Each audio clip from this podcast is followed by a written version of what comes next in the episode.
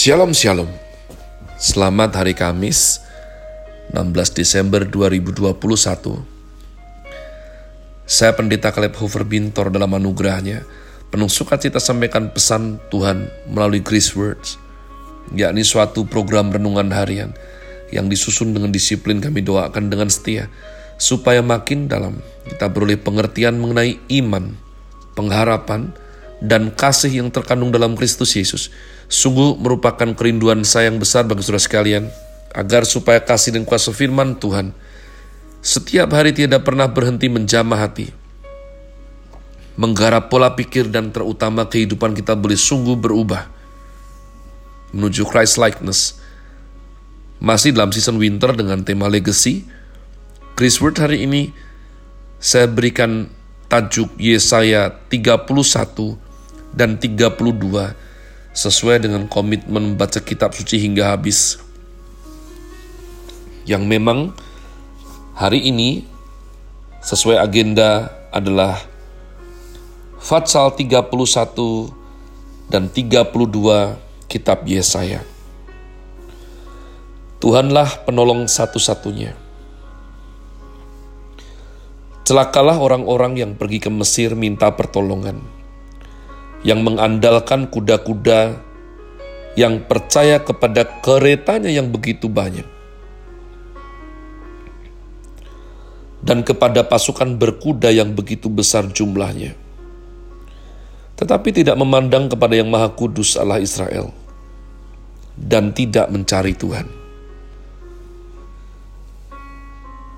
Akan tetapi Dia yang bijaksana akan mendatangkan malapetaka, dan tidak menarik firman-Nya. Ia akan bangkit melawan kaum penjahat dan melawan bala bantuan orang-orang lalim.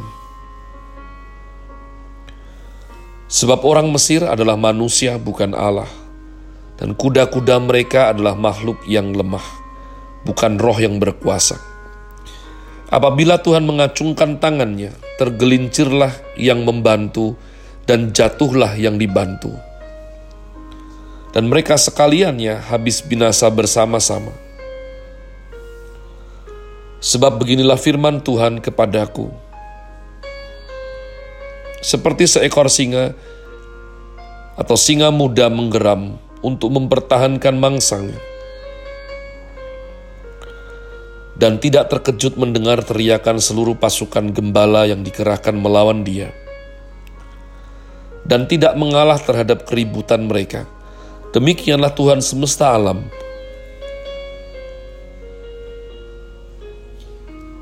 akan turun berperang untuk mempertahankan gunung Sion dan bukitnya.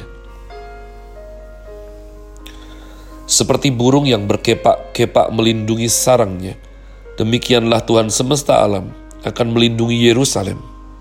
Ya, melindungi dan menyelamatkannya, memeliharanya, dan menjauhkan celaka. Bertobatlah hai orang Israel kepada Dia yang sudah kamu tinggalkan jauh-jauh. Sungguh pada hari itu, kamu masing-masing akan membuang berhala-berhala peraknya, dan berhala-berhala emasnya yang dibuat oleh tanganmu sendiri dengan penuh dosa. Asyur akan rebah oleh pedang, tetapi bukan pedang orang, dan akan dimakan habis oleh pedang, tetapi bukan pedang manusia. Mereka akan melarikan diri terhadap pedang, dan teruna-terunanya akan menjadi orang rodi. Pelindung mereka akan lenyap karena gentar, dan panglimanya akan lari terkejut meninggalkan panji-panji. Demikianlah firman Tuhan yang mempunyai api di Sion, dan dapur perapian di Yerusalem.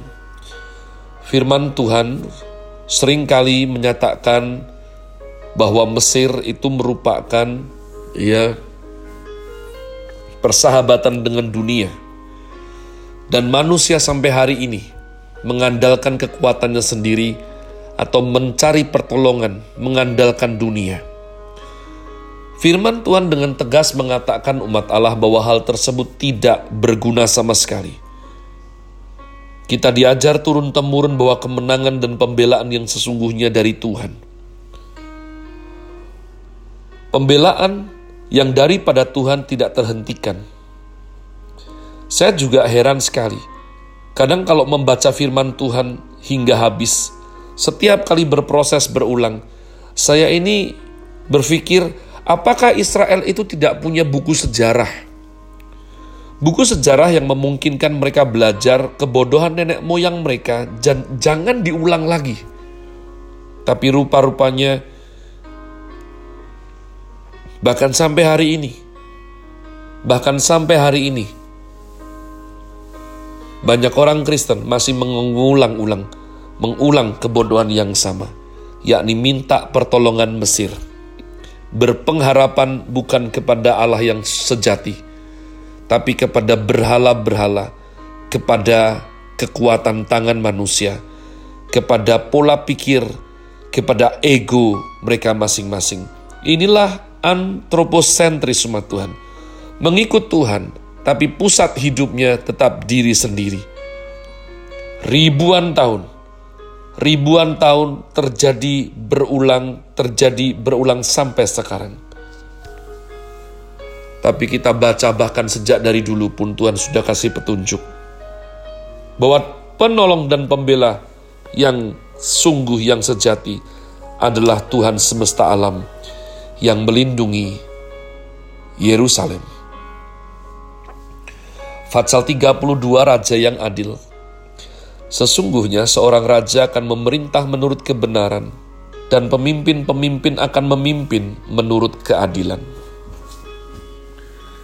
Dan mereka masing-masing akan seperti tempat perteduhan terhadap angin, dan tempat perlindungan terhadap angin ribut. Seperti aliran-aliran air di tempat kering, seperti naungan batu yang besar di tanah yang tandus.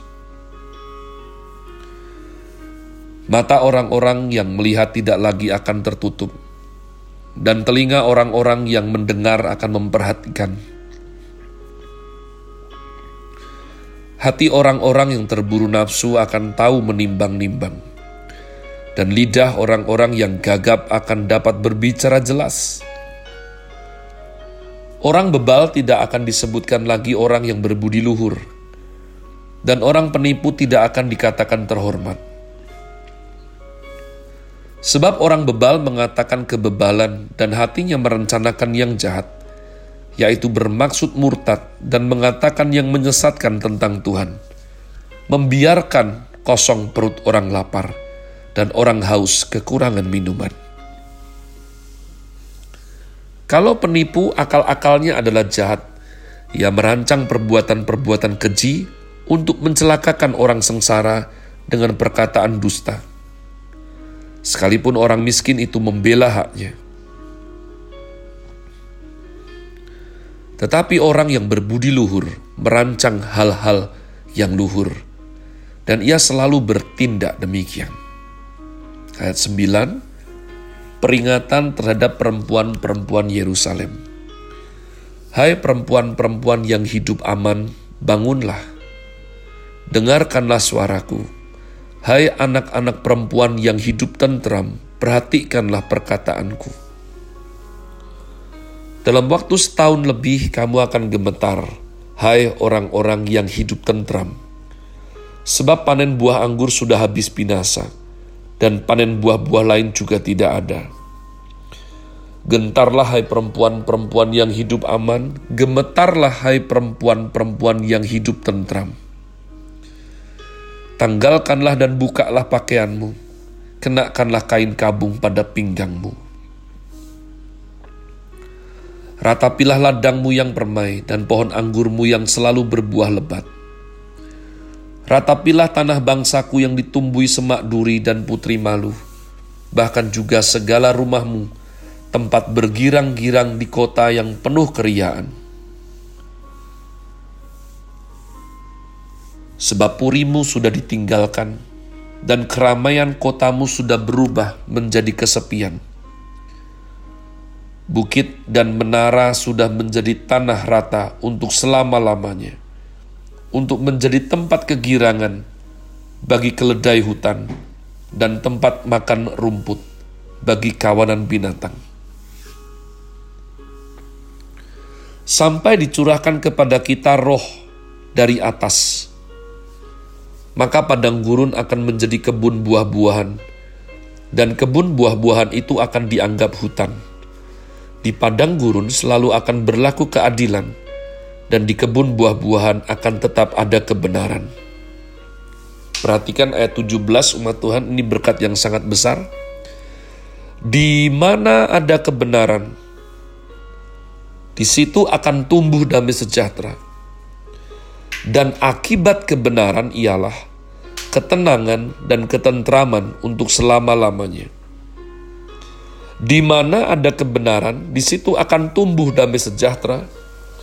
Dan akibat kebenaran ialah ketenangan dan ketentraman untuk selama-lamanya. Bangsaku akan diam di tempat yang damai, di tempat tinggal yang tentram, di tempat peristirahatan yang aman. Hutan akan runtuh seluruhnya, dan kota akan direndahkan serendah-rendahnya. Berbahagialah kamu yang boleh menabur di segala tempat di mana terdapat air, yang dapat membiarkan sapi dan keledainya pergi kemana-mana. Umat Tuhan, bersabarlah, pegang kebenaran, dan jangan berharap kepada dunia ini. Itulah konklusi daripada dua fatsal yang kita baca. Hanya Tuhan pembela dan penolong kita yang sejati.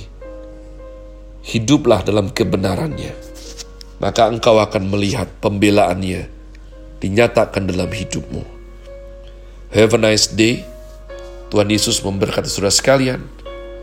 Sola Gratia.